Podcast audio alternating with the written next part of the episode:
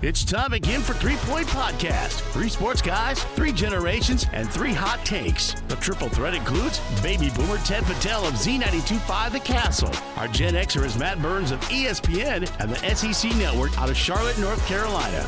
The millennial man is Jared Patel of Bally Sports Detroit. Comments and questions can be sent by email to threepointpod at gmail.com. Follow Three Point Podcast on social media at Three Point Pod. Fellows will get it rolling right after this from our partners.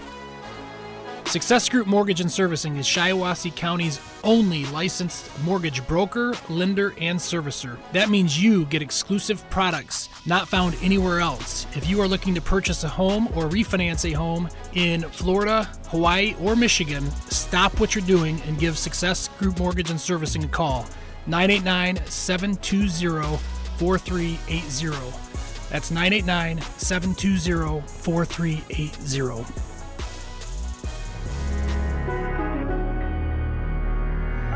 Rivals Tap House and Grill is the area's go-to spot for the best in food and drink. Meet up with your friends and catch your favorite sporting events on over 20 high-def flat-screen TVs and our 120-inch projection screen. Rivals can handle your large or small parties and is an awesome spot to put on your fundraising events. Weekly food and drink specials including gourmet burgers, wings, pizza, homemade soup, and salads. Rivals also stocks a large selection of craft and domestic brews. Rivals Tap House and Grill, the official gathering spot of Three Point Podcast, located on the corner of Shiawassee and M21 in Corunna.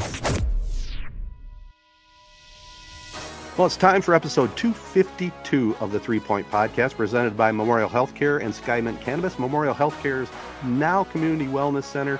Guys, I don't know if you saw it, I posted it today on Twitter. They have now hit the 1,000 member milestone. So, I mean, they continue to grow. I think the, the mission was in the first year to at least be 1,200, and they're already at 1,000. It's a great testament to what they got going on there. The word is spreading. You know, they got everything from the Sky Track to all kinds of world class weight machines. They got that's part of your membership. You can take classes like Zumba and cycling and all this stuff. It's just it's awesome. And uh, like I've said many times before, my admission is paid for with just the steam room. I just love that. After a workout, sit in the steam for 10 minutes. Man, it's just like you got a new life going. If, if if this if this 1,000 members, if let's say it was you know a Peloton leaderboard where they're kind of tracking your workouts and how you know much of an athlete you are, where do you think you rank on that? Oh, probably in the uh, 900 range, maybe. no, not to be honest with you. No, I will. I'll take that back. I just happened to notice it when I was in there this morning doing my thing.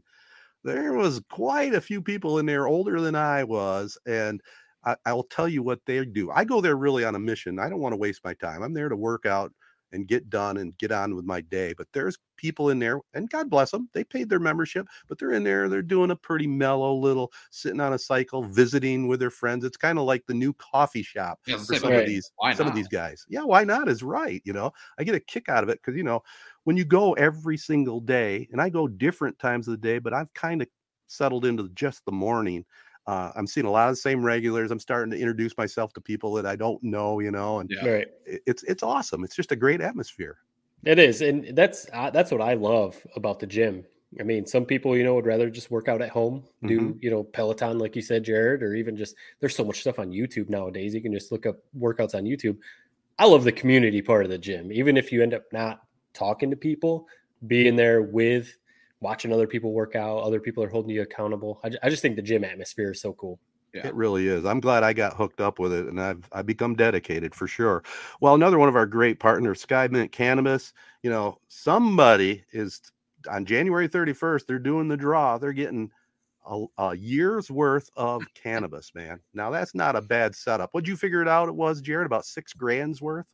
Yeah, I mean, what'd you say? Five hundred dollar limit uh, Every month, That's yeah. that's a mind boggling. That's enough to last you a lifetime, let alone a year. So it depends. Now, some of our listeners it may not, but for us it would.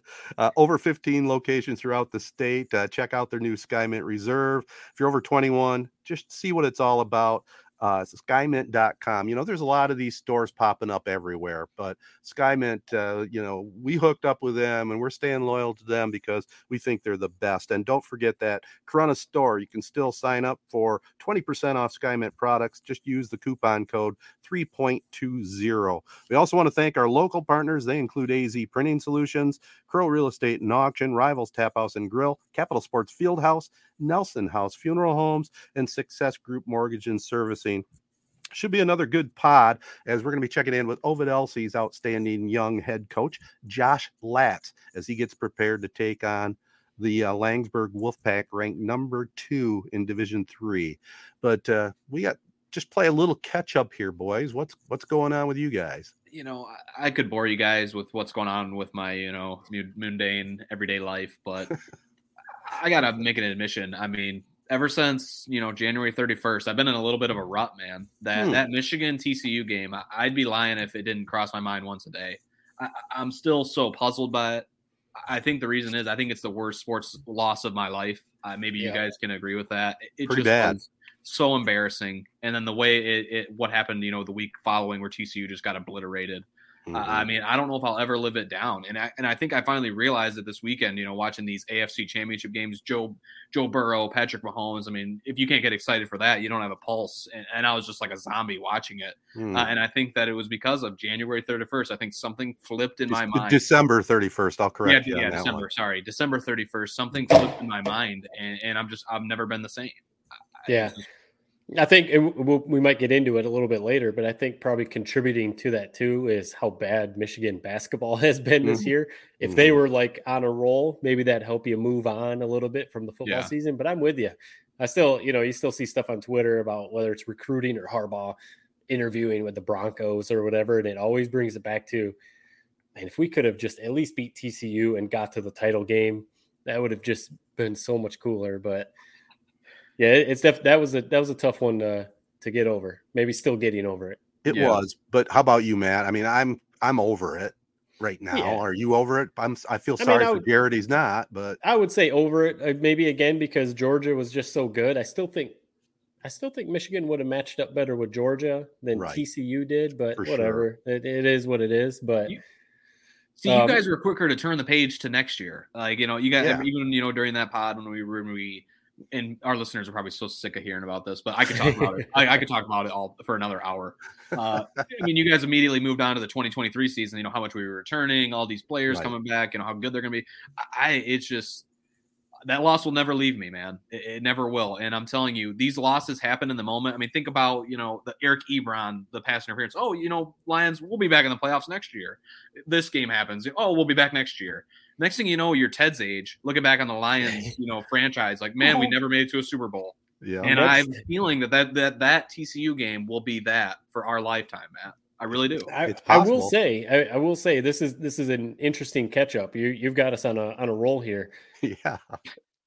Take like Michigan fans. I know, like with the current playoff format, teams like Alabama, Clemson, Ohio State, Georgia, they've been making it every year. I was talking to some friends uh, probably around that time a couple weeks ago, a few weeks ago. Shouldn't take that for granted. Michigan making two straight playoffs. They might not make another playoff. You know, who knows? They lost Ohio State 15 years in a row or whatever yeah. it was. So it's like that's the one thing that I don't know if it's like I can't get over or the one thing that still kind of stings is is it's like, yeah, they have a lot coming back next year, but you never know. They could slip up against Michigan State next year. Mm-hmm. They could, you know, Ohio State's always good. They could slip up against Ohio State, not make the playoff. You know, injuries. McNamara could beat them in the Big Ten championship game. yeah, that, I mean that could happen. So that's the one thing where it's like, man, they made the playoff two years in a row and couldn't get a win either year. That that's what that's what kind of stings. Yeah, yeah. Well, we well, need to move on. We yeah, need to move I'm on. Sorry to kind of. I mean, hopefully it doesn't bring down the energy of the whole pod, but no, I, I don't think it will. It's been bringing my energy down for a month, man. So I just had to get it off my chest. By the way, I, I just got to bring up in the in the catch up here a little bit. A shout out to a, a couple guys. Uh, I did the girls game, uh, you know, for Three Point Podcast last Friday night, and had Craig Numerick join me, and you know, I know he wasn't really letting on to me, but I know he was nerved up. But I think he did right. a great job. I think it, it, was fun to do it with him, and those kind of things are are just neat, you know, when you can involve somebody like Craig, who's you know probably our number one fan. Right. Yeah, loyal listener, and we always love getting his feedback on the podcast too. And he's been on the podcast before, yeah. so definitely, definitely cool to have him on the call because I know he's a he's a loyal Corunna Sports follower also. Mm-hmm. So that, that's cool to have him front and center on the mic. That's yeah, cool. I thought he did, I thought he did a great great job, Ted. And you know, to put you on the hot seat, I think it's time to you know make this a reoccurring thing every year. I don't know if it's Corunna and Owosso. I don't I don't know if it's you know another great matchup we have in this county, but should be a well once a, once a year recurring uh segment. Sounds as like a plan. As, as long as Craig doesn't start to big time you and start to be like, all right, my, my wow. contract, you're I'm gonna have to you're gonna have to start paying me to do this now. well, well, you guys are gonna laugh at this too. You know, I've talked about it before. Sean from Vernon Mm-hmm. You know, ever heard that name? Okay, he's he's one of our bigger fans on Z92.5. He shows up at the gym, brought a, a Jets pizza for both Joe and I. He works nice. at Jet, so brings us a pizza, man. That's Can't awesome. beat that, you know. That, that's, that's my, deal. That's my NIL you know, deal. Yeah, you know, it's like you go to you broadcast a you know a Pistons game, and you know you have the the catered lunch. You the, we talk about the Michigan Big House. You know, you go down to the cellar of that place, and they have a breakfast and lunch for you. You once a year you get a loyal listener bringing you a Jets pizza. And it's, it's just the little things in life, man. That's absolutely right. Also, you know, you, you, we talked about, or you just talked about maybe doing these special things.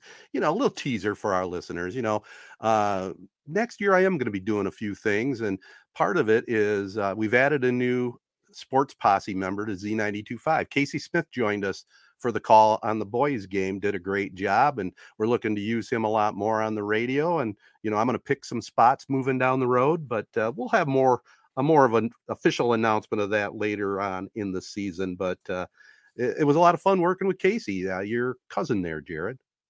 Yeah, I actually I just I noticed that when the podcast posted, I didn't know that he was calling that game with you. I'm gonna have to go back and listen to it. Um, what was it like managing a three man booth, man? I mean, that's a lot of work on a play by play guy's shoulders. It really wasn't bad at all. You know, uh, I mean, he, he, didn't talk that much. He kept the stats. Joe did the commercials, and you know, we had a pretty good flow for the three of us. I, I thought it worked out good. I'm not saying that's what it's going to be in the future. Right. Yeah, no. Right. But it, but it was fine. I, I, haven't listened to it back, but I'm sure you. I mean, you guys always do a great job, and I know Casey. He's mentioned that he's you know getting into this sort of thing now. I think he's going to do yeah. a great job as well. So well, got big shoes to fill in in uh, the legend of the voice of Z925 the Castle. All right. Guy. Perfect way to end that one, Jared. I love it. Thank you very much. Uh, we will talk uh, about some college basketball. We'll talk some NFL football, whatever we want to talk about in the sports world. We'll have that uh, coming up next. And then after that, Coach Josh Latz on the prep spotlight. Looking to buy items online, go to crauctions.com. All you need to do is download the app to your phone or computer and start buying and selling today. crauctions.com will market your items all over the country and get them sold.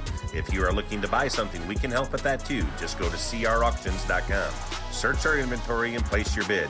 Plus, there are online auctions for farm machinery, firearms, automobiles, and truckloads of overstocked items. It's fast, it's easy, and you will get results. Get the app and check out crauctions.com today. AZ Printing Solutions, formerly Hankered Sportswear, is a full service print shop that specializes in screen printing, digital printing, and embroidery. They pride themselves on giving a great product at a great value. The area's go-to printing solution offers a 100% guarantee to exceed your expectations. AZ Printing Solutions has your favorite local spiritwear as well as many other apparel items in stock. Specialty items are available for family, sports, business, and charity events. Call 989-725-2979 or stop into the store in downtown Owosso. Well, you guys teased it uh. I mean, what a dismal day it was for Michigan and Michigan State basketball. Uh, Michigan State loses to Purdue. You know, as expected. Michigan just getting their doors blown off by Penn State. I, I don't want to say I'm hitting the panic button, but and to be honest, I'm hitting the panic button on yeah. Juwan. I, I, said it right off the rip. Uh, you know, uh, whatever it was, year one, I, I was very worried about this. He has the big name. But my thing that is really concerning with me is not so much this team's play. Everyone seems to complain about this team's defense. I mean, they don't have the players. I mean, you look at yeah. Juwan. What what what did I think Juwan would be great at when he first was hired at Michigan? Wasn't necessarily thinking he was going to be some superstar X's and O's coach. Recruiting. But what I did think he was going to dominate the recruiting, and he hasn't done that. I mean, his two best recruits are, are his sons. If you mm-hmm. get rid of his sons, I mean, this recruiting class is even worse. Guys are transferring out, and I know it's a weird world now with the transfer portal and NIL. Jim Harbaugh adapted Juwan Howard seemingly hasn't. I, you know, he kind of rode the coattails of, of Beilein's recruits. You know, those first couple years, we know how loaded those teams were. Uh, and it just seems like slowly this slow decline has started in this program. And I don't know what's going to turn it around. He hasn't been getting any big name recruits. I mean, think about, you know, Bronny James. I mean, Juwan's like LeBron's best friend, and he's nowhere, and Michigan's nowhere to be seen with this recruiting. Yeah. I just, it, it's concerning. The recruiting is really what concerns me. Not so much what's going on on the floor. It's the fact that we are not a top five recruiting school with Juwan, who you would think would be connecting with these youngsters better than anyone. It's just not happening.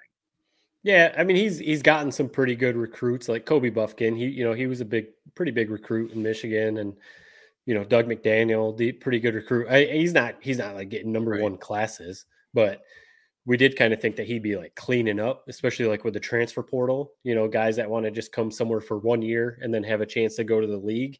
It was like, man, he should be able to land a few guys in the portal who want to come to Michigan for one year and then go right. try and go to the NBA. So that that's been a little bit of a head scratcher. And that's kind of the biggest thing to me with Juwan. I think he's a fine coach. You know, is he going to end up being, you know, as maybe as good as John Beilein or like the legendary, you know, Tom Izzo at Michigan State? Is he going to be on that level? I guess, you know, that remains to be seen. But I think he's got to figure a lot out, maybe with coaching, but also with recruiting. Like you said, Jared, college basketball nowadays, it's not the same. I mean, Michigan State, I think Tom Izzo actually has to figure some stuff out too with recruiting. He doesn't use the transfer portal very much. And I think that's affecting him a little bit, you know, with depth and stuff like that when you have injuries. So I think Juwan, when he came in, it seems like he was just going after those just big names.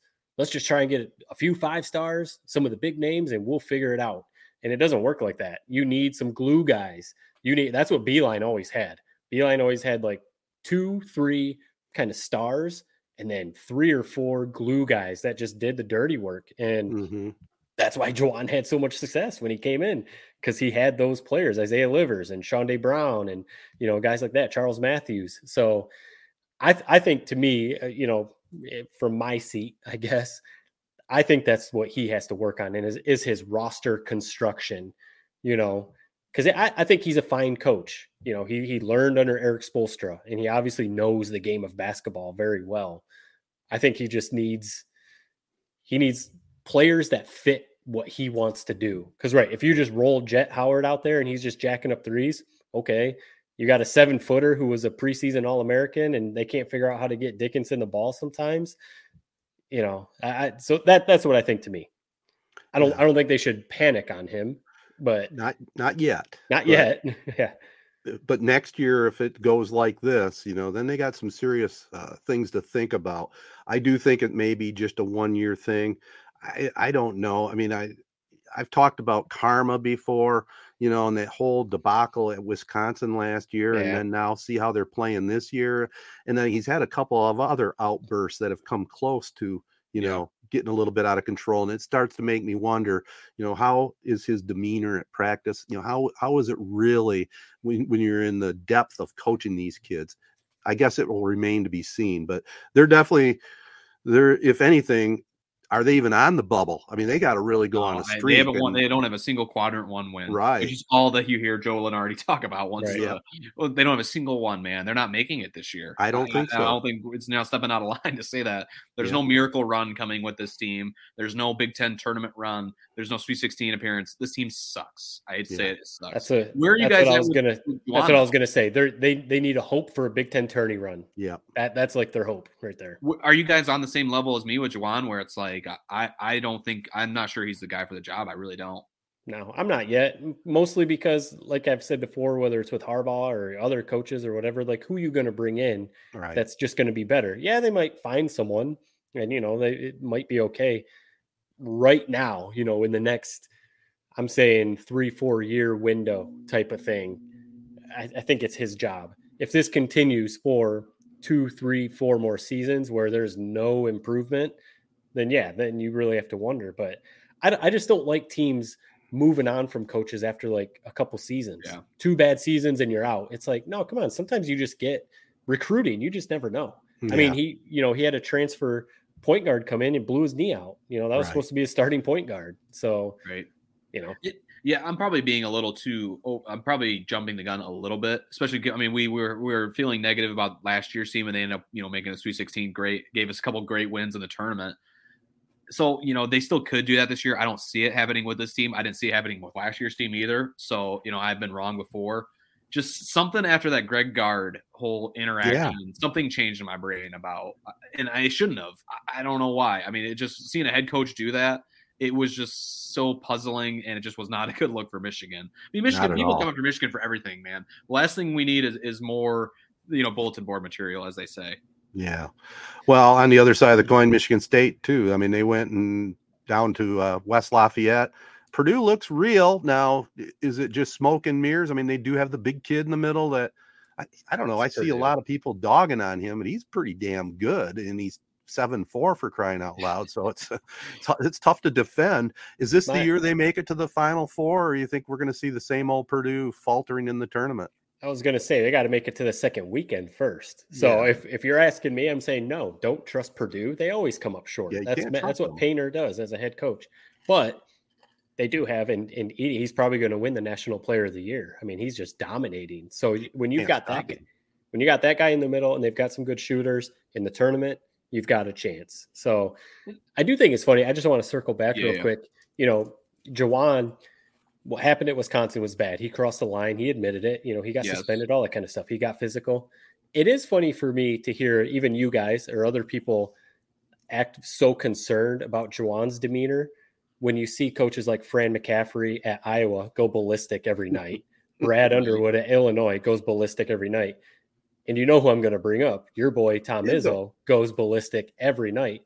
And I've had friends. Anybody. I've had friends, a couple who were managers at uh, for Michigan State's basketball team while they were at Michigan State, and they've told me what you see during games doesn't even scratch the surface with how he is during practice. Mm-hmm. So yes, Juwan crossed the line and got physical with another coach, but it's just funny for me to hear people say like, "Ah, Juwan, man, he just loses control." But when you see McCaffery, right. Izzo, Underwood do the same thing, it's just like ah, they're just tough-minded coaches. I'll be honest, it has to do with winning. If they're winning every game right now, I would say how much I love it. It's yeah. I mean, you lose you lose those games, and you same thing with Harbaugh. You know, all the weirdness of Harbaugh gets you know put on the forefront when they're losing uh, games and you know the COVID season, but then when they're winning, it's like it's so awesome how weird he is. Right. It, it's it's both, and I'll be first to admit it. That's exactly why I'm saying that. It's because they're not looking good and yeah. I'll deal with all the other stuff off the court like we do with Harbaugh. Uh, you know, if you're winning ball, ball games, and it just hasn't been lately. As for Izzo, and this is a big theme of the weekend, I noticed. First thing he complained about after after the game, and I love Izzo. Three seconds. I love everything about him, yeah. but first thing he complains about, man, is the ref. You know, the whole three seconds thing, and and this was the theme all weekend long. You know, in NFL, it, it seems like it's the theme every weekend almost, and I'm NBA. just tired of it. Here's the thing, NFL especially the best referees are on those two games. There's only two games this weekend. The very best referees in the NFL are on that game and there's mistakes happening. So what does that tell you? Is that it's just it's just the way of football. It's the way of the position of being a referee. It's so subjective. It's going to be wrong. And in this social media world where there's a million replays every angle, uh, it's it's impossible to expect to hold them to the same standards as all of millions of people watching at home would have. And, well, the only. I mean, the Bengals acted like the whole reason they lost was because of the referees. Well, the only argument I would have, Jared, is okay, referees are human. If they're going to miss calls, I understand that. But it seems to be this year more prevalent than ever that even after replay, they're missing right. these calls. And that's that's unacceptable. Why have replays if you can't get it right? Right. Yeah, and like Jeff, Jeff Van Gundy was on the call for the Lakers Celtics game, and that was another one where there was oh, a blatant, yeah. blatant missed call at the end of the game, and he made that point. He was like, if you have replays, this is this play decided the game essentially. How do you not have a replay to see if that was actually a foul? Right. You know, if you're going to have replay, get it right. And you know that referees. I, I just I've complained about referees before. I'm not going to act like I've never complained about referees. It, mistakes are going to happen. I mean, that's just part of the game. Where there's balls and strikes, and you know, Major League Baseball or whatever, some plays, some calls are going to get missed if you if you wanted to call holding in football, you could probably call holding on every single play. You could. You know what I mean? Like so when I see people complain about that, look at this hold. It's like, all right, are you going to literally call every single hold on every single play? You know, you're not going to do that. The one thing I don't like is when people say like you should call the games differently at the end of the game versus at the beginning of the game or in the playoffs. That's a playoff foul versus a regular season right. foul. It's like, no, foul is a foul. You know, like whether it's at the end of the game or beginning of the game, like you don't swallow your whistle at the end of the game. So, like with the Mahomes play, with the the you know when he was running out of bounds, and it was it was a penalty. Absolutely. I mean, I mean, like the, the people saying like that affected the game 15 sure yards, you know, it's like, well, it was a penalty. So yes, he should have called it. Yeah, you know, I, I, go back and forth on it. I mean, yeah. you know, you bring LeBron into it, it's going to pull up my heartstrings. So I, that was a terrible call, obviously. I mean, you, you, don't need us to tell you that. It's just I don't know if it's the social media. I don't know if it's just the as soon as a ref makes a bad call, now all of a sudden it's pictures all over the, the internet, and you know, there's a million comments, and you know, there's the one I just saw was some ref from the Kansas City game Photoshop of Patrick Mahomes holding a ref jersey and the ref holding Patrick Mahomes jersey. Yeah. Maybe it's just that. Maybe I'm just being a baby about it. It is their job. They get paid handsomely to do it. Um, and it is egregious when you see a call like what happened in that LeBron game. Uh, but it, it, just I don't know. It's just I'm sick of it always being the on Monday morning. You know, when you turn on your podcast or you turn on ESPN, you know, and you're watching whatever Sports Center, it's always the leading topic. Man, is something about the refs. And Does that tell you though that maybe there is something going on that there? Well, how do you you can't solve it? It's that's what I'm saying. It's an unsolvable issue. Right. I don't know about that. I mean, maybe work harder to get it right. It's a profession. They're getting paid, like you said, handsomely. I I don't know. It, it, it makes you wonder sometimes. You know, in the back of their minds, is there some kind of, you know, I don't want to say conspiracy, but you know, a referee's human too, and it's they're right. at Kansas City, and the crowd is in. They're just going crazy. There's got to be a little mentality there that there's that split second where they have to make that call and they go with the home team. I don't know. Right. Or I mean, even just as simple as what if there's a ref out there that doesn't really like Joe Burrow, you know, or something like that. So he uh, he's yeah. okay with Frank Clark shoving Joe Burrow to the ground and not calling that roughing the passer. You know, right. like like you said, they're human. They're you know some bias is going to come into play whether they want to admit it or not. Maybe they need to make these refs full time. NFL referees so. are they're part time employees pay them full time. Like, what are you it's doing? Confusing. Pay them full time. And during money. the off season, you know, they can do clinics and they can do a bunch of other stuff during the off season. Like, what are you doing? The one thing I'll say, we're see, see what you did, Jared. You're, you're complaining about it, and we're going to talk about referees. Yeah, I mean, do we got to. I mean, I was trying. Yeah, I how, how wasn't trying to. It, but now that I'm realizing it, I'm trying to have like the opposite debate, and we're just diving, we're delving right into the, the same debate, which. I'm here for. I'll I'll defend these referees uh, with with everything I got.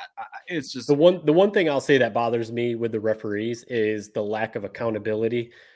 I assume within whatever their their community, the referees they they get held accountable. I'm sure they have like reports of like you missed right. this many calls, you missed you know whatever.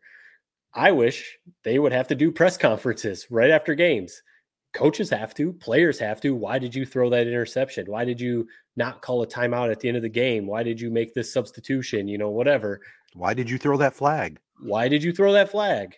Why did you not call that foul against LeBron when he was driving to the hoop? I didn't yeah. see it. Like right. they, they should definitely be held accountable the same the same way that the players are and the coaches.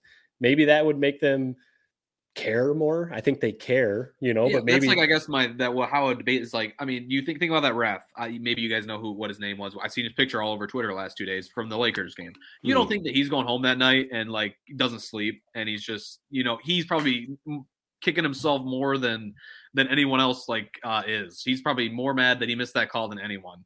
Uh, and now it's like families all over social media. It's just right. I don't think they need to you know be you know put in press conferences. I do agree. It's sometimes weird how they'll like I did love how the NBA came out said we missed that call is wrong. I mean they yeah. tweeted it. I don't. It means nothing really, but I guess at least it's some sort of admission that there was wrong.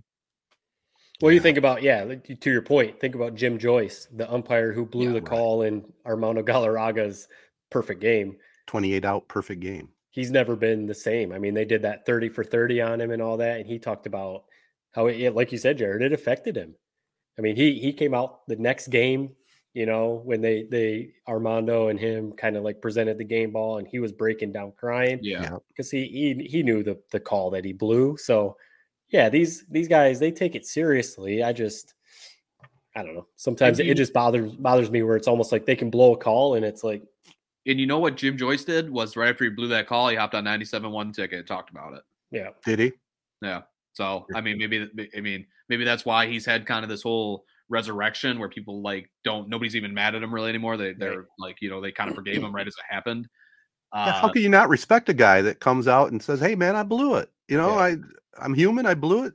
That's what more people should do in life. Right. You know, when you make a mistake, instead of trying to cover it up, you know, right. it, it, goes a long ways. I, I, agree with you too, Jared. I mean, they're human. I don't have a real problem with refs. I, I just, I'm still having a hard time figuring out how this instant replay or replay I call it instant replay is an old man comment, but replay, how they can't get this stuff figured out. You mm-hmm. know, I mean, it almost is like it's a mindset now with the refs on the field. They know replays coming, so they have to analyze the best way to. I don't. well, you want it. You want it both ways. You you want you want them to be quick in these replays, but you want them to get it right. I mean, which which one is it? It's get it right. They, well, they, they have taken you, forever you, you and know you complain right. every time they go to replay. You can you are bitching in your head that they're going to replay. We all are. We hate it. Yeah, but if there's there's right, the times like at, at, the end of a college basketball game where it just slows down. They're they're yeah. looking at every out of bounds, and it's like, oh God, come on. Yeah. But it's it's good that they get the call right. But right. then there's the times not not to bring this game back up, but think about Roman Wilson's touchdown. Right. Should have been a touchdown against TCU. It was called a touchdown. They went to replay and somehow overturned it. And I know everyone at home is like, "What are you guys looking at? How are you overturning this thing?"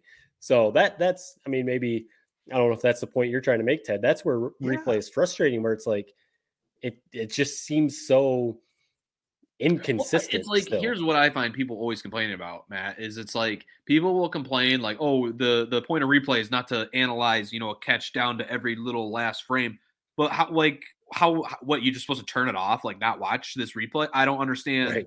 There's no way to fix that, and yeah. so I I don't it, there's no perfect system. I guess I'm just saying there's no perfect system. There's no great solution. So just back off of these guys. Is what yeah. I'm saying. Fair enough. Fair enough. And I guess maybe the the, one thing that I, I might have brought it up before when they do have the replay, they they slow it down to such a super slow motion that you know it's almost like stop action. I mean, if they right. if they just ran the video, if they just ran the video at normal speed or even half speed, and then call it good, you know, because they slow it down so much that's what takes all the time. They're looking at all the different angles. I don't know. I don't know what the answer is, but I do know this. We got one more football game in front of us, other than the flag football fiasco coming up. But uh, Super Bowl Eagles and Chiefs. I know your buddy Josh. He's pretty happy about that. But early line, what are we looking at? Eagles and Chiefs. Here's here's here's why what I love about what I saw this playoffs. The AFC is absolutely loaded. Mm-hmm. And the NFC, which the Lions are in and are maybe going to try to make a push for next year, is it's deplete of talent. I mean, the 49ers, Shanahan, give him credit. I mean, the team's loaded, but they didn't have a quarterback. No. And I mean, it just was, it's unfortunate that Purdy went down right as that game got started. Who knows what happens? Uh, but it just, I just, it felt like we were watching two different styles of football. All the AFC champion, all the AFC playoff games we watched, and all the NFC playoff games mm-hmm. we watched. A lot more entertaining on the AFC side, and I'm just thankful not to be a fan on that side with those star quarterbacks over there. We're, we're lucky. That's what I was going to say. It's it's the quarterbacks in the AFC. I mean, in the NFC, you've got yeah, they're legends, but you've got old dudes like Rodgers and Brady trying to win games. You've got the 49ers trotting out their four string quarterback, you know. And then even Jalen Hurts is kind of banged up. He's playing yeah. well, obviously, but he's kind of banged up. So uh, it's it's the quarterbacks and but the mm. Eagles are really good. I mean, can't take it. They, yeah, they played the Giants and then the 49ers with no quarterback, but they smashed both of those teams. So, yeah. you know, I, I don't think the Chiefs are just a give it to them right now because they got Mahomes and Travis Kelce and all those guys. But I think it's going to be a good game. Maybe like contrasting styles because the Eagles run a lot, you know, right. and obviously the Chiefs have Patrick Mahomes doing all his stuff. So, should I think it'll be a good game. Hopefully, everyone gets healthy. You know, hopefully, Hurts can get you know right. healthy or whatever. And Mahomes, same thing, can rest well, an ankle or whatever. Well, the good news is, it, like Jared was starting to talk about in the NFC. I mean, look at the Lions. I mean, Lions mm-hmm. got to be I mean, they're going to be a high favorite, aren't they? Not to win the Super Bowl, but they got to be right up there in the top five in the NFC. I would. Yeah, think. I would say top five probably. I think I saw at least top seven, uh, whatever the playoff number yeah. is. But I think I saw right now they have the the tenth best odds to win the Super Bowl for next season go. already. That's amazing. You know, isn't it funny how we talk about that? And, and, the first thought that comes to my mind every single time is it's not going to happen. Like they're going to blow it next year. Like I, I still haven't totally shaken out of that mindset yeah. as a Lions fan. Yeah, it's well, the draft, and I, I saw the NFL is raising the salary cap, so good. the the Lions have money to spend. They have a ton of draft picks. They they really are in a great great position. You know, uh, and we don't want to get too giddy, but you, let's all three of us face it. The culture has changed. The cult, oh, yeah. they want players want to stay in Detroit, and p- players want to come to Detroit. When would when did we ever think we would hear that? Right. Yeah. Like Jamaal Williams said he wants to resign. Players Alex Anzalone. Less money. Yep. Anzalone, your favorite linebacker, yeah. said that he would take less money to come back. Right. Uh, who else did I see it? You One, know, um, it's uh, yeah. Someone else said they would take less money to come back. I mean, Ben Johnson probably could have had any uh, head coaching job that he wanted, and he said, "Nah, I'm going to stay in Detroit." So, yep. Isn't that what's that's that's one thing I do? The NFL, it's king. We all know that. The, the location doesn't matter where you're at. Buffalo, no. Detroit, it really doesn't. Who's going to pay me? Yep. and where who's got a good team? That's all that these players care about. Uh, and I love it. I just wish I, I don't know how the NBA hasn't quite been able to totally model itself out of that. Somebody smarter than me could probably explain that. But it is one positive of living in Detroit and being a fan of the Lion. You know that doesn't matter where we're at. Uh, we're going to be able to get whoever we want. Amen. Looking forward to it. Well, Ted, I wanted uh, to ask you real quick. So a little yeah. history lesson. Let's let's utilize okay. our your our resource, elder, our elder statesman here. So I was looking up some I was looking up some some Super Bowl stats um, uh-huh. earlier today, and I was looking at Joe Montana's. Right. And his first Super Bowl that he won was uh, Super Bowl 26, right. 1982, at the Silverdome. Yep. The first Super Bowl in a in a cold weather city was at the Silverdome. What was that a huge deal? You know, 1982 Super Bowl at the Silverdome. Do you remember? Like, was that a big deal, or was it just kind of like, oh, cool? You know? Oh no, it, it, was a big deal. It was, you know, I know a lot of the talk leading up to the game was what were they going to do for all the out of town people coming that wanted to come into town. You know, yeah. how what would you do? You know, and I can't remember specifically. I know they set up like you know a winter carnival type of atmosphere, you know, for the Super Bowl, but I, remember the one, the one at Ford Field more than yeah. the one at the Silverdome. Actually, yeah, yeah the one Steelers. Yeah, isn't it funny how like you go to a place like like Scottsdale or whatever Glendale, like where it's at this year. And it's like you can totally see how they would host a Super Bowl. Oh, yeah. you go there, it's like they got the airport right there, huge airport. They got you know housing everywhere. It's but then you go somewhere like Detroit, you're like, yeah, uh, the same problem that existed mm-hmm. back in the Silverdome still probably exists today at yeah. Ford Field.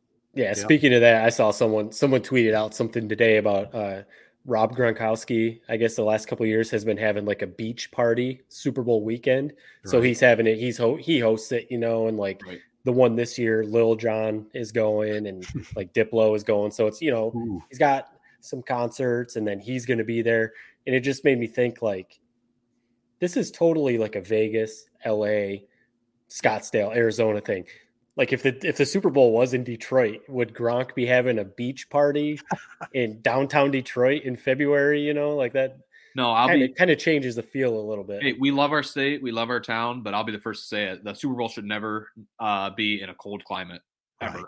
I don't care if it's a brand new stadium, dome, should never.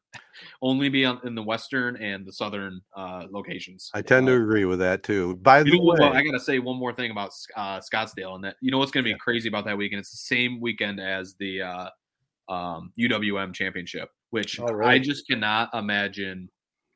I was there for that that tournament last year. You guys remember? There was yeah. so many people. The the drinks in Scottsdale were like thirty bucks a pop. I seriously think I spent like three hundred bucks in one night. Um, so it's like I just can't imagine what sort of hellscape that's going to be this weekend. Well, that tournament, which has like a thousand, a million people, you know, that it generates, eh, plus a Super Bowl. I mean, it's a mega Super Bowl. You've got you have a free place to stay there, right? So, yeah. oh, my brother's gonna be living it up. I'm actually probably going there, you know, in a couple weeks. Uh, but it just the schedules didn't line up for me to be be there for that Super Weekend. I don't know if I would want to be. That's yeah. it's that's like a weekend in Vegas, man. Well, put it on your calendars, boys. We've talked about it before. I've already in my mind thinking next next year, Las Vegas, Super Bowl. I told you I would go, and I'm trying to oh. figure out how could that work out, you know, without having to pay the astronomical price for room. Right. You know, that that reminds me. Remember earlier this year, the Lions won like one game, and you were like basically crowning them Super Bowl champions, and we like laughed in your face. That's what that reminded me of. Okay, I don't remember that, but okay, fair enough. It was it was something uh, uh, egregious like this. Maybe our listeners uh, could help us. Wait, is this is this was. out too far, Jared? I mean, am I off the off the off I mean, the wall? Let's just win a play. I just want the goal for me next year. Let's put it on the table. It's it's just to win a playoff game. Mm-hmm. Win a playoff but game. if you win one playoff game, then you're starting to smell it, aren't you? Right. Yeah, it's it's kind of like I like mean, I said earlier with Michigan football. It's like I would yeah. have just wanted to beat TCU, but yes. once you get to the title game, it's like no, now I want to win. No, but you know, title. it's about taking another step. You know, that's right. that would have we would have been fine with them just beating TCU because it's you're taking another step as a program. True. Uh, you know, if the Lions win one playoff game, if the next if the year after that they they don't, then you know it's it's negative. But let's say they win one playoff game, then two, then three. I mean, it doesn't always it. You got true, that's true. five great years, but it doesn't always work that way, man. If you get in the playoffs, you make your make your run at it. You got to go for it, right? Got to go for it. And I've seen, look, they lost to the Eagles by three. Okay, week one. I mean, and then we saw how hot they were at the end of the year. Right. You're telling me if yeah. they wouldn't have made the playoffs, they had a very good chance to win a first round game. And they, who knows beat, after they, that? They beat the Giants, who were in the playoffs. Right. They beat the Packers, who were in the playoffs. So yep. I mean, hey, we we hey, you don't got to tell me. We all drank the Kool Aid. That's right. We just know what the Lions are as a franchise. Tell they prove us wrong. Yep, you are right on on that as well. All right, we got the prep spotlight coming up next, right after this. Capital Sports Field House is the home of hit and pitch and a whole lot more. The 10,000 square foot turf field can be used for all indoor sports training, including football, baseball, basketball, softball, soccer, and many other activities. Hit and Pitch has seven indoor batting cages with full pitching tunnel and the state of the art HitTrax training system utilized by MLB organizations. Located in the old Capitol Bowl J.C. Penney block on South Washington in Owosso, Michigan. For more details, call Capital Sports and Hit and Pitch at 989 472 4624 or online at capitalsportsfh.com. Well, it's now time for the Prep Spotlight presented by Capital Sports Fieldhouse. And Got another great high school coach to ch- chat with here tonight. Ovid Elsie head coach Josh Latz, now in his 12th season.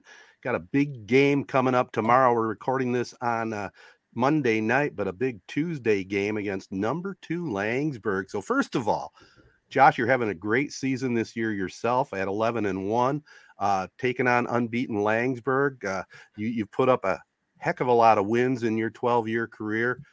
How's this looking forward to that game tomorrow night. How's that one stacking up for you? Are you getting the jitters and all that stuff that would you would naturally expect? Oh yeah, um, you know the jitters come. Doesn't matter who the opponent is, but definitely for this one coming up, um, Laingsburg is outstanding. They have an outstanding program, outstanding coaches, and um, you know it's been that way for 30 years since Coach Mitchell took over. And um, you know we're looking forward to seeing where we kind of stack up against them. Um, we know they're very good, and and we have them in our district. So mm-hmm. tomorrow, hopefully, is you know one of those measuring stick games. Um, we're a little bit kind of on the short end here because uh, we weren't able to practice yesterday with the weather, and then we had a snow day today, and they wouldn't let us come into practice today. So we're kind of mm-hmm. rolling a little bit blind, um, you know, just watching film and kind of going with a little bit of a walkthrough tomorrow. So we don't really know what to expect with, because of that. Um, we just know they're going to be very good, and uh, we're going to have to play our best game to have a chance. What, what are the uh, like mind games with a, a, game like this, where you said like you're going to be playing them in districts? Are, is your game plan like really dumbed down, or are you 100 percent like let's go win this game and send a message ahead of districts?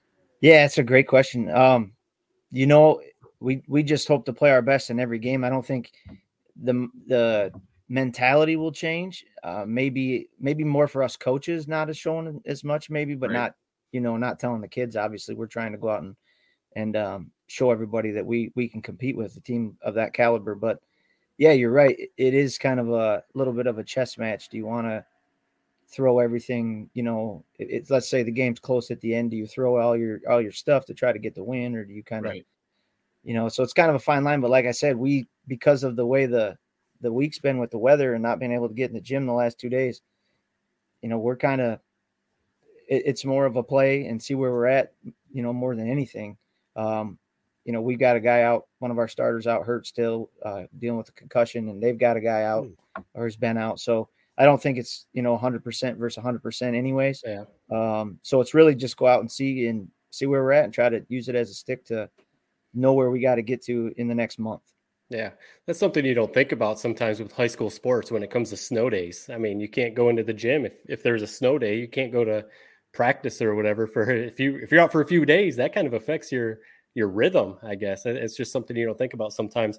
Uh, so you played at Ovid Elsie in the early 2000s, back in I guess my era. You graduated a year before me, um, and we were kind of talking before we started recording at the time anyway, we were playing really well, and maybe Ovid Elsie, we kind of had your guys' number there for a little bit. You've been at OE now for 12 years, and you've turned that program around. You guys are having a lot of success. Same thing happening with your guys' football program. What has it taken overall for Ovid Elsie Athletics to kind of turn things around? Is it you guys just have a bunch of good talent? You've got the community buying in, good coaching like yourself. You know what? What has it taken to kind of turn your guys' programs around? you know, I think it's a combination of all those things. When we took over, um, yeah, the basketball program had won um, 20 games in four, the last four years when when I took over, you know, 12 years ago. And um, really, when we took over, there wasn't a lot established with our youth, and we really focused on training our coaches and you know at the youth level, and then getting some interest, more interest with our with our young kids, and kind yeah. of um, trying to find as many opportunities as we could to make them uh, compete. And um, we joined in, got into the Red Cedar League kind of when I took over there. Um, and actually, the first classes that we got in that were the classes that started to come through and have the that win the district championships and we yep. start to win some league championships. So, you know, I think it's been a combination of all that, and the community's really bought into with that, yep. and the fact that we just have so many so much support uh, from our parents, and you know, from other community members with helping out with that with our with our young kids um, coming to games and supporting us having things you know youth nights and and things like that in the gym just trying to make it make it exciting for them and yeah winning you know when you when you can build a winning culture it's just fighting for it every day and making sure our kids understand the standard um, you guys know that you played for, for coach Fattel you know and and it's no different. It's it's not me. It's not me as a coach. It, it is totally the success of the kids and, and the and the younger coaches putting in that time and building them. So when they get up to the high school level, you know, it's just a continuation of of that that culture. And um, luckily, we've had some really dedicated parents and really dedicated kids to get us to that point. And um, like I said, now it's just something you fight for every day. But w- once it's built, it's kind of the kids understand the standard and they understand what it takes to succeed. They see what it takes to succeed because they see the guys in the high school having success and and what what it takes to win. And um, it's just kind of that cyclical thing that just continues. Um, we hope to continue it for a long time. Um, you know, as long as we can, at least. Well, you, you, know, you bring up a good point. We've talked about it before with different schools in our area. We we watch from afar. You know, for them to turn around a program, you laid it out perfectly. You know, getting with the youngsters at a young age, getting coaches trying to teach them what you want them to teach them, especially fundamentals, how to behave. So when they get to the varsity level, you don't have to redo that. Now, you, you may have shortchanged yourself because it's very important what you do with the kids. And every time I do a game over at Ovid Elsie, I always started off with I'm at the house that Forback built. You know, mm-hmm. Bob Forback kind of laid down the the groundwork way back when, and there's been some other good coaches that have come through the program. Tell us a little bit about maybe some of the mentors that uh, you learned a lot from. Yeah, and and Coach Forback's number one for me. Um, uh, I was in his wife's class back in first grade. Um, she was a great teacher, and you know, my my love for basketball kind of began at that time. Um, and I was fortunate enough to be one of his managers as a fourth, fifth, sixth grader somewhere in there. And what we had some job. teams that didn't yeah. win a lot of games, um, but it was the two teams that won back-to-back district championships. So they didn't, and it was it was a kind of a fluke thing. Both of them were fluke things. They were four and sixteen, and were able to win the districts. Um, you know, so that fire and that love of the game kind of started at that time. I would run the clock and put the hoops down, you know, and shoot around while while practice was going on, and just being around all those guys and and wanting to be like them, you know. Um, and and then on down the line, Coach Nutter, Jack Nutter was my coach in high school. Um, great guy, one of the the most stand up guys you'll ever meet. Um, you know, so he had a big impact on me. Uh, my uncle Dirk Besco was a great player at Ovid Elsie back in the late 70s. Mm-hmm. Uh, he was on the team that went undefeated. Uh, it was like 23 and 0, and then lost in the regional finals to Okemos. Um, and he was a coach over in St. John's for over 20 years. So, you know, there's another guy I kind of lean on a lot and did a lot earlier in my early in the career, my career with um, how to handle certain situations. I worked a lot of his camps when I was in college. Um, so I got to learn, you know, through him and, and Keith Haskey over in St. John's. He's had a lot of impact on me as well. Um, Doug Ingles in St. Ignace, I've talked to him quite a bit. Um, he's had numerous all-state kids, miss basketball, won state championships with with the girls team. So I've been lucky enough to have a lot of those guys around me. And now, as I get older, it's kind of funny as I'm starting to be one of the older elder statesmen, kind of per se. I got these young coaches coming to me. It's like, man, I guess I am getting old because, you know, um, but it's just it, it's it's a fraternity, and um, I'm lucky to have guys like that. I, I, admire everything Coach Fattel did over in Corunna, um, Coach Mitchell and Laingsburg. I mean, some of those guys that have been around just that have done great things. Luke Pohl, um, the late Jason George. I talked to him quite a bit over and when he was in Fowler and in Portland, and uh, you know, we're lucky to have guys that will reach out to me and help me and. Uh, especially when things are tough because you know times are tough quite a bit as coach as a coach you know whether you're winning or losing or dealing with parents or dealing with this or that. So it's great to have these those guys to you know kind of um, lean back on. Yeah. You know, it's funny to hear you say that you're kind of uh, you know a mentor now because that's i mean at least when i was going through school you know six years ago i mean over at elsie i mean since you've been there 12 years uh, i mean it's you could pencil you guys in for you know 15 wins every year and so I, you know, I would think of you the same way as what you maybe thought of, you know, Coach Mitchell is what I look at Ovid Elsie and your guys' program. Uh, but maybe your biggest win ever, uh, you know, you've won league titles, districts, obviously, um, was breaking the famous, you know, at least in front of land, the famous, you know, win streak of, you know, whatever it was, 35 plus years it, it went on. One, was that something you always harped to your team before playing Corunna up until you beat the streak? And what was it like when you guys finally did snap it? Well, truth be told, we only played them one time before that game when I was yeah. coaching. Yeah. So, you know, all that talk that was going on that year, we were getting ready to play them. We had only played them once before. And actually, in that game, you know, we had a little bit better record. That was against Kyle's team with your brother on it. Um, and so that was really the only other time where we had played Corunna. So we were getting ready to play him, and it's like all the hoopla was going on with this, you know, the streak or whatever you want to call it. And it's like, wait a second, you guys, number one, weren't even alive and haven't been alive or around since any of this started. So you guys should have no, you know, no understanding or no worry at all. All the pressure, if anything, is on it's on me. So don't worry right. about it. Just go out and play. And um, right. you know, we were lucky enough that year to have just some that some outstanding athletes and uh, and some great leadership, really, with, with a lot of those guys. And you know, Corunna, like I said, always just had a great program, still has a great program. So we were, you know, we were felt fortunate to have him in our gym that night and, um, you know, played pretty well and, and kind of got the monkey off the back, I guess, you know, took the elephant out of the room. And then, um, so, but yeah, I mean, that for a long time, that was something that, um, especially you guys over in Corunna, you guys had on us for sure. Oh, we we knew it. I, I wasn't going to say it when I mentioned my question before. We we knew that streak was going on. Well, I, I, remember hearing when it broke, and I was like, "Oh, you don't want to be the class at Corunna that let that streak be broken." but it was going to happen eventually, of course. Sure. But you know, you've been mentioning Corunna, Laingsburg, uh, you know, yourselves obviously, and some other local, kind of more in like Shiawassee County, you know, mid Michigan, um, kind of like that greater area, I guess.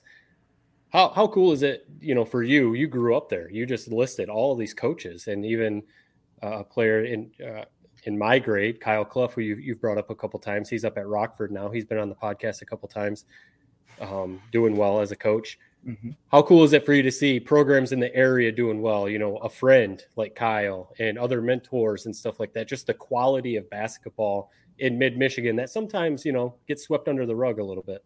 Yeah. I mean, uh, it just makes me feel proud and, and yeah. gives me a lot of pride, you know, because – it, you're like you said, it is is you know the West Side. Yeah, they've got good basketball. There's some good basketball down by Detroit, and there's good basketball in Northern Michigan.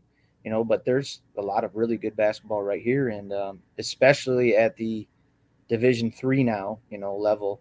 Division two, three level. You know, we don't have a bunch of big schools, and I think maybe that's why that we don't get the recognition in the area because we just don't have the big cities and the schools that you know everybody talks about. Um, but there is there's extremely good basketball and extremely good coaches, and if you know don't come ready to play or you're not ready to play, they can beat anybody on any night. And yeah, yeah you know, like you said, back with Kyle, he, he's worked for everything he's gotten got, he's, he works his tail off. Um, you know, along with guys like Brent Jameson when he was down coaching in Indiana, and and you know, it's it's cool to see guys that you grew up with and competed against um, have that success. Yeah. You know, right in our area specifically. In fact, in your conference, you got Chesaning having a great season, Durand having a great season. Obviously, you guys. And since you're on as our guest, let's talk about your team a little bit. Uh, you know, tell us about some of the key players and the style you play this year, Josh.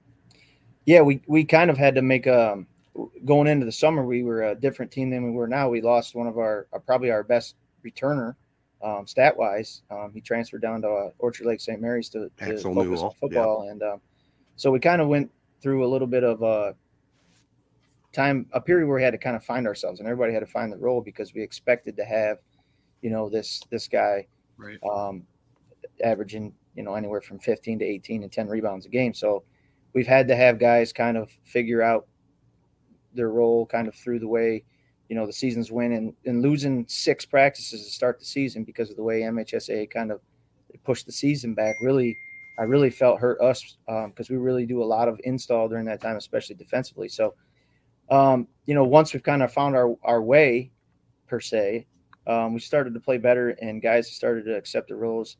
Um, you know, we've got a couple really, really good senior leaders in Clay Wittenberg and Logan Thompson. They've been three or both have been three year players for us.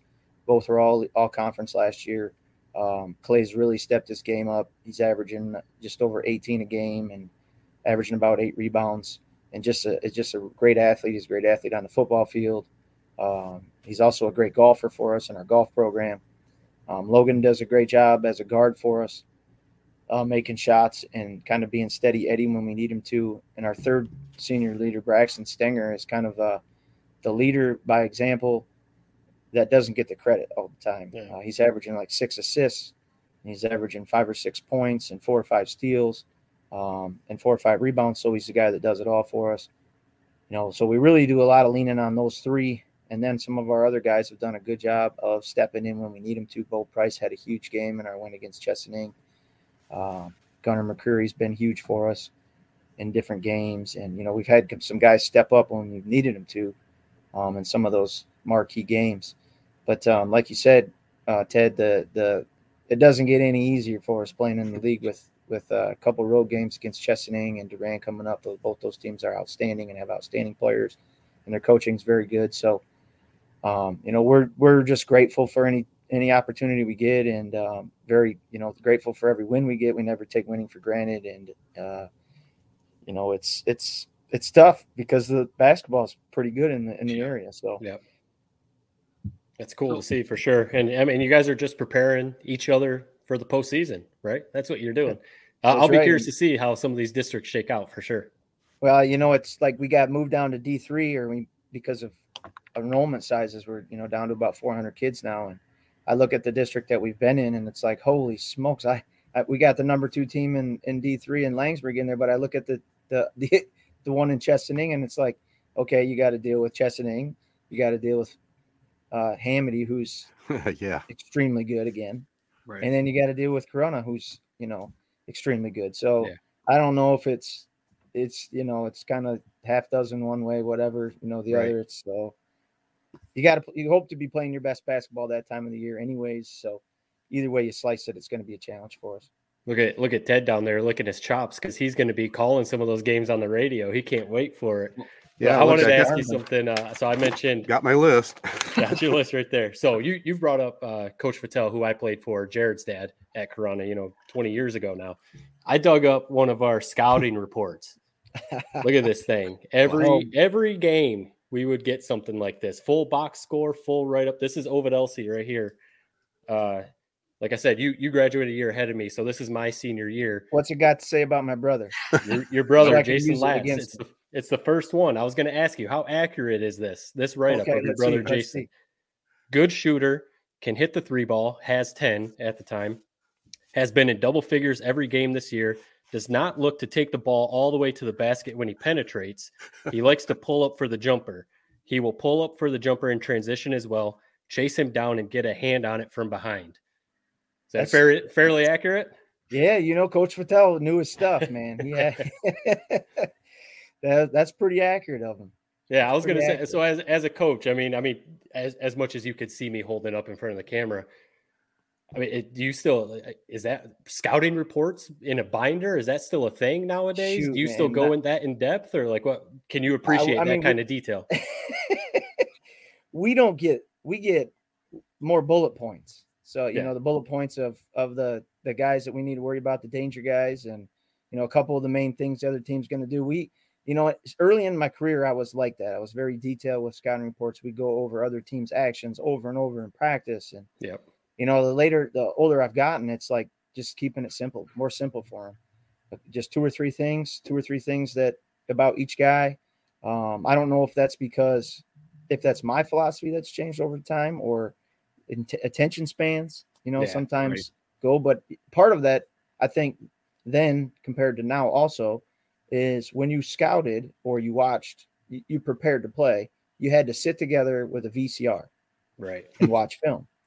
You know, and now with everything online, it's just throw the film up on Hudl. You make your comments in, and you can mark it, you know, mark it up, right. and have it's all broken down for you, and the guys can watch it. So, I don't know if that's why you know part of the the prep work is not as detailed for us. Right. And, you know, and, and there's success every way. Some guys, yeah. some teams we play, you know, we're going to roll the ball out, play zone, and they're going to run us, you know, one or two sets. And other teams, you got to spend more time preparing for. Um, like we're going to play Laingsburg tomorrow, and Laingsburg is very much motion, you know, type of offense. So we just kind of talk about some of the actions and what some of their best players are going to do, you know, what we're going to see on defense, and um, and go from there, I guess. But shoot, man, he had that down. That is Jason for sure.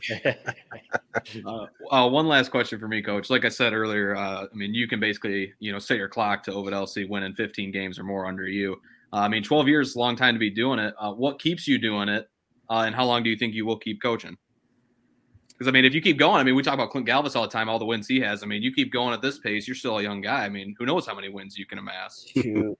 Um, I tell you what, man, I appreciate all the kind words, Jared. We just have had we've had really good players, right? Um, especially the last six seven years that have really worked hard. Um, as far as how much longer I'm going to do it, I, I, I don't know. Um, to be honest with you, it's been a it it's it's like the the the role the the 15 wins a year. That's more stressful than having to worry about trying to do that than it is just competing. You know, so right. I I couldn't tell you. I guess the the the kids are why I still do it. It really is. Um, I, I love the relationship with the kids. Um, they're you know they're like sons to me, and then when they graduate, they're kind of like brothers to me. Mm-hmm. And um, that's really why the only reason I do it is for them. I've got a couple young ones coming in, coming up, a sixth grader and a fourth grader, and it's and I kind of think about sometimes the sacrifices that I'm making in not being able to help their teams or help them coach.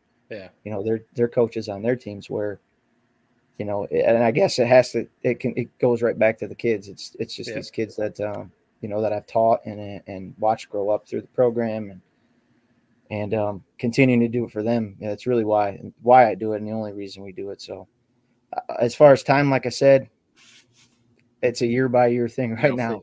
Yep. Yeah.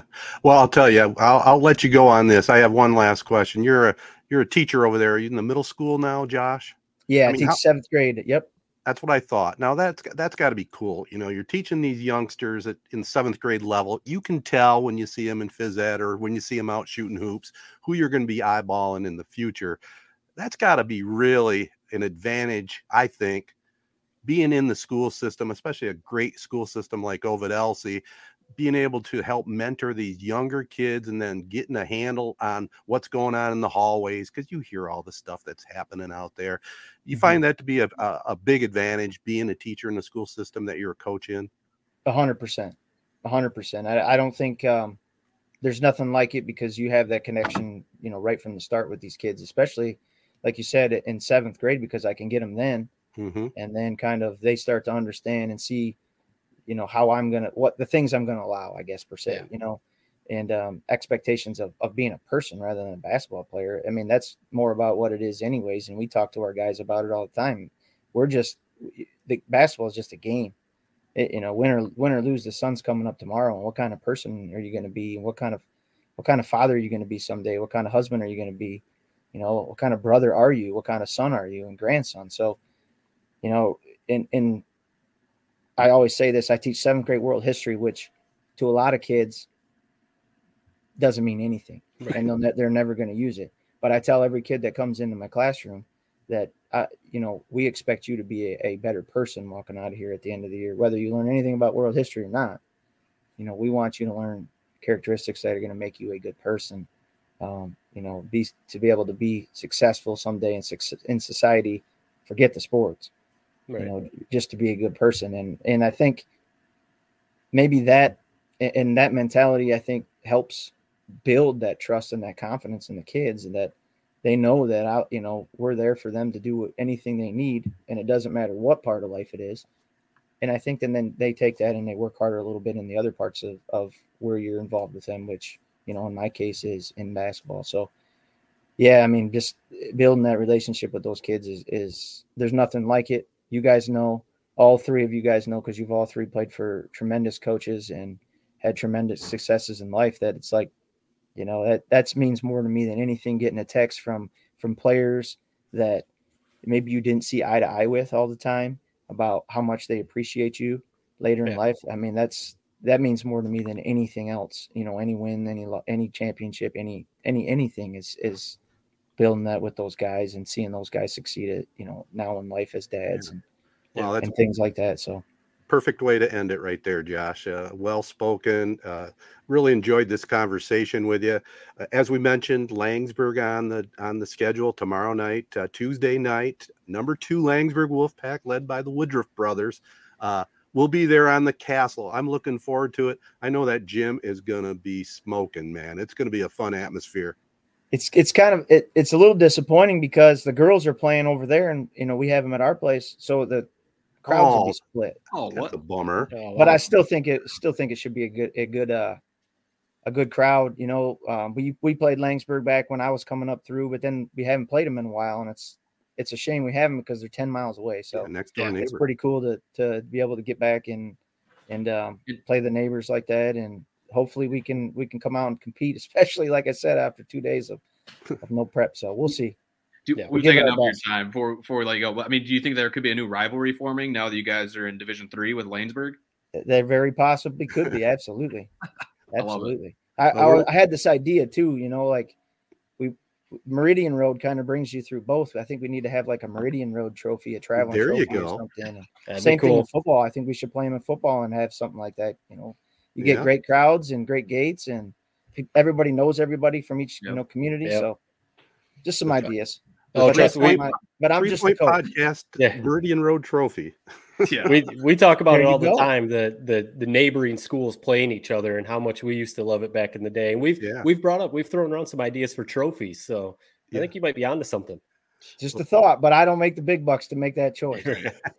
well, we obviously don't either. You can tell. no, it was great catching up with you again, Josh. I'll see you tomorrow night, and and again, best of luck the rest of the season and down the road. All right. Thanks, guys. Thanks for having me. Yeah, thanks, Josh. All right, fellas, that's uh, another great high school interview. And it's ironic that we had uh, Daniel Morrow of Laingsburg yeah. recently and now Josh Latz of Ovid Elsie, and they're going at it. You know, before we uh, go to our next topic, you know, just the prep spotlight, some of the key games we just had. Ovid Elsie's, he talked about it. Logan Thompson put up 25 in their win over Mount Morris. Laingsburg stayed undefeated. They're number two in Division Three. They're 12 and 0 now. Xander Woodruff, we've talked about him before, 34 in their win over Saranac. So Tuesday night, January 30th, right on Z92.5 The Castle. You can catch Ovid Elsie at Laingsburg. Also, our alma mater, the Corunna Cavaliers, they had a big win over Owosso, 81 to 48. 10 and 2 now for the Cavs. Brevin Belor was unconscious, guys. 35, nine triples, all of them from the corner. I mean, this kid is a deadly shooter. And I don't know if you caught any of the broadcast. Charlie Bell, actually, he'd been working with Charlie Bell, former Spartan, former NBA player, on yeah. three point shooting for him. Man, what a game. He can shoot it. Um, yeah, it, it was it's it's it's I love I love the the the hype around this Shiawassee County hoop season, man. I mean, yeah, lads talked about it a little bit. I mean, how awesome would it be if we maybe had a like you know our holiday tournament like what they had this year at Corunna, the Shiawassee Shootout. I mean, let's get Ovid Elsie in in that thing. I mean, Ovid Elsie versus Corunna should be you should mark your calendar. Uh, that should be every year. That's a great matchup. Yeah. Two good programs. Uh, it, it's just it's cool to see, man, and and it was cool getting to talk to him, and we wish him the best of luck. I mean, what it's going to be a great one tomorrow, Ted. I'm jealous of you being able to be there and see it in person. That'll be, be a good one. It, it's a shame though, like you said, the girls. yeah, the, the boys I don't. I, I mean, why? I, I don't understand that. That's the first time I've ever heard of that. That's no, Tuesday, Tuesday nights. That's what they've been doing. The girls play at the other school, you know, mm-hmm. and on Friday nights the girls varsity plays first. You know, so they're all yeah. together. Yeah, that's is, that's interesting. That kind of splits the crowd up a little bit. So that's does. kind of a shame. It'll still be still be electric, like you said. I'm curious. He he mentioned both his and then Corunna's districts those are a couple juggernaut districts. I mean, you oh. you guys are more plugged in than I am, obviously now, but you know, just just listing those teams, it's like those are going to be some good games right there. Yeah, oh yeah, that, it, that Division Three is Bath, Byron, okay, but then Laingsburg, New Lothrop, Ovid Elsie, and Perry. I mean, that's that's a solid district right there yeah. at the New Lothrop gym, and then the Chesaning one, as you mentioned, Flint Hamady, and then you got I, Flint Hamady's got to be the favorite. I'm sure they'll be yeah. uh, seated number one. But then you got Corunna and Chesaning both having great years, and you know they got uh, Mount Morris and Owosso maybe not so good, but still another solid district. Just depends yeah. how the draw comes about. I mean, Hamady. I mean, it, you could probably set your watch to them being in at the Breslin Center, you know, at the end of the year. And I mean, Laingsburg, I mean, we talked about it. The coach wouldn't really, uh, you know, give us much on it, uh, but you know, a potential undefeated season. I mean, it's going to be tested tomorrow night, that's for sure. Oh yeah. Uh, but yeah, that's it's going to be a really fun one. And I really do think, I mean, if they're in Class C now, which it seems like Ovid will be for the foreseeable future, I mean, them versus Laingsburg, and that's going to be a great district matchup every year. Amen. And you know, uh, I should mention this too. Owosso girls beat Corunna for the first time in a decade, as freshman guard Danica Dwyer had 16 in their win over the Cavaliers. The real bummer in that game, though, for Corunna, their senior Sydney Gillette suffered her third ACL injury. She's done for the year for her career at Corunna, and man, that is, that's the first time I think I've ever heard of an athlete at the high three, school level yeah. in our area three ACL tears. That's a lot. I heard um, one friend of the podcast, Craig, uh, mm-hmm. was on the call with you for that game, and I saw he he posted the open, so they had her start, yeah. and then they they subbed her out. That that's a cool gesture. But she's the one we've been talking about. She committed to Michigan for rowing. Yeah, right? exactly. So I wonder how that's going to work out. Hopefully, she's going to be able to rehab and still get to do that. Yeah, amen. I don't know, but uh, that was very sad to see. But it was a classy move too, though. Yeah. Send her out there and start. Even in fact, uh, Craig had told me, yeah, she's out with a torn ACL, and then all of a sudden we see her in uniform. And I guess I didn't get my facts straight enough before the game because they stopped it right away, and I figured it out pretty quickly. Yeah. But uh, again, good stuff here. Uh, by the way, Chesaning picked up a win over Montrose. And Friday night, this coming Friday, it'll be New Lothrop at Chesaning. My first chance to see both those teams live this season. So it's heating up, fellas. It is heating up here uh, in the gyms on the radio. So it's going to be a good February heading into March. Looking forward to it. It seems like, yeah, once, once that calendar, whether it's college basketball or high school, once it yeah. turns to February, it's like, it, it, like it really starts to heat up, yeah. like you said. Well, we'll uh, we'll go from here and we'll go right to uh, a little entertainment tonight, right after this. Nelson House Funeral Home's number one goal is to serve the families in our area. The Nelson House staff are proud to serve our local community with reliability, integrity, and compassion. Unique service representing unique lives, ensuring your loved ones receive the honor and celebration they deserve. Founded in 1880 and continuing the tradition today with chapels in Owosso, Chesaning, and New Lothrop. For more details, find them at nelson-house.com or call 989 723 5234.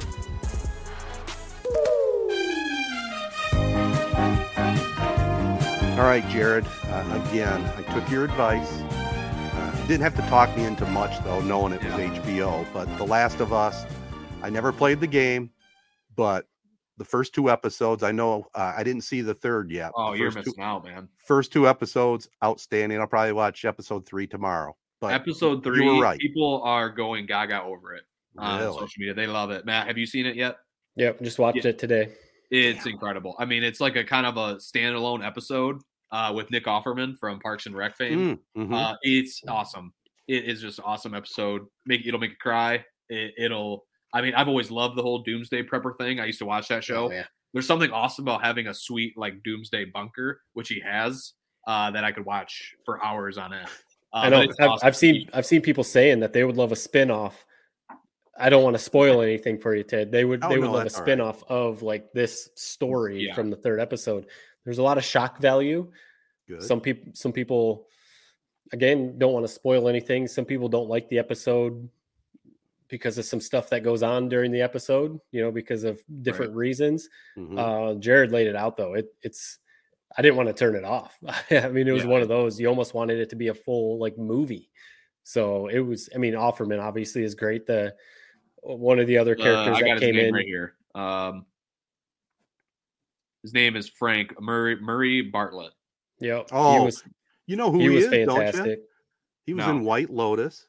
Okay. Oh, that is who that is. Yes, and he was also in another one I watched called. I can't the, believe uh, I didn't I didn't connect the dots on that. yeah, That The is show- who that is. Yeah, this show is doing a great job. I love, again, I, obviously because I played the game, so I, I- it's cool to see to remember scenes from the game or whatever. I, I just love how they are hopping around from, Mhm. you know, I guess maybe pre-pandemic to like the current state.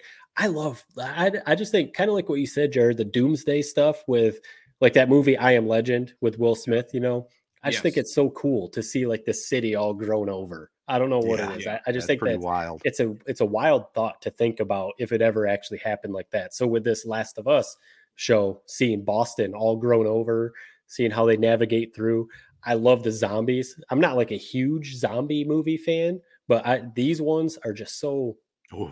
cool. It's- it I don't know, intense. I don't know what the right word realistic. is. I think that's maybe what's creepy. It's Yeah. actually like seems some. It's the most realistic idea for a zombie invasion yet. Not saying it's realistic, but of all of them that we've had, this is probably the most realistic. Well, what's especially scary how about and that not not a spoiler for people who haven't i mean it's been out now for a little bit but this doesn't spoil anything but how the whole series starts off with Mm, the doctor in like the 60s that was awesome. describing the difference between a virus and a fungus hmm i mean you're sitting there watching it going like oh man you're you know you're like watching it like I almost texted you guys. I was ten minutes in. I almost texted you and go, "Wow, this is Yeah. unreal." That was that was a great start. It really was. And you're you know, you're talking about zombies. The, zombies have come a long way in movies. I mean, from Night of the Living Dead, you know, to Dawn of the Dead. Because in those days, yeah, zombies all got together and and they if they trapped you, you were done for. But they were slow. Yeah. These zombies are not slow. no, no, that that is hilarious. Yeah, that's like The Walking Dead. The zombies were. It's like how do you even die in this world? Right. yeah, they're just That's exactly what you thought. right Yeah. No, Uh, it, it's a it's a great show. I mean, I, I think I think we can tell all three of us would highly recommend anyone who Yep. hasn't gotten into it. You know, if you have HBO, if you don't, get that free trial and try and knock it out because it's it's such a the acting is great and it's HBO. Ted Yep. can't rave enough about anything on HBO, so Nope. it, it's super good. You know what I'm not upright. ashamed to admit either is like Pedro Pascal. I mean, dude, he's a handsome guy, very handsome fella. It is. I mean, from what I, from Ted, that you'll appreciate this. The, the he's kind of like the new hot thing on Ah. social media. People have a big crush on him. So Okay. He's the new Rip from Yellowstone. yeah, he's Rip from Yellowstone. or, or Spencer from 1923. Uh, Yeah, right. I can agree with that one. So I just had to throw that out there, man. I mean, it, because like there's a scene at the end where he's like all cleaned up or whatever, uh, and it's just like, wow, he's yeah, he's he's a good looking dude. There's a reason they pay him millions to make these shows. Amen. Amen. Um, I got one. I only got one other thing I want to add to to this segment. Um, it's a it's a network show, ABC. You know, I I uh, for late night TV hosts, there's some good ones out there with Colbert and uh, and Jimmy Fallon, but my guy's Jimmy Kimmel, and he just had his 20th anniversary show, and his first three guests 20 years ago were Snoop Dogg, George Clooney, and Coldplay, and he had all three of them back. That's cool. Uh, it, it was awesome. If you get a chance to watch the the the anniversary show, it was really well done with a lot of old clips back Yeah, 20 yeah. years ago. It was great. That is cool. I I like I don't watch them anymore. I don't know why. I'm just watching different stuff, I guess. I don't watch mm-hmm. those late night shows anymore, but I've always liked them. I remember, you know, growing up trying to stay up late to watch Letterman mm-hmm. or, you know, trying to stay up to watch Leno. And then I when That's... when Jimmy Fallon got his, I used to like Conan O'Brien a lot. I would watch Conan, Conan O'Brien almost every night. But then when Jimmy Fallon got his, I would try and watch that because he always had great guests and stuff too.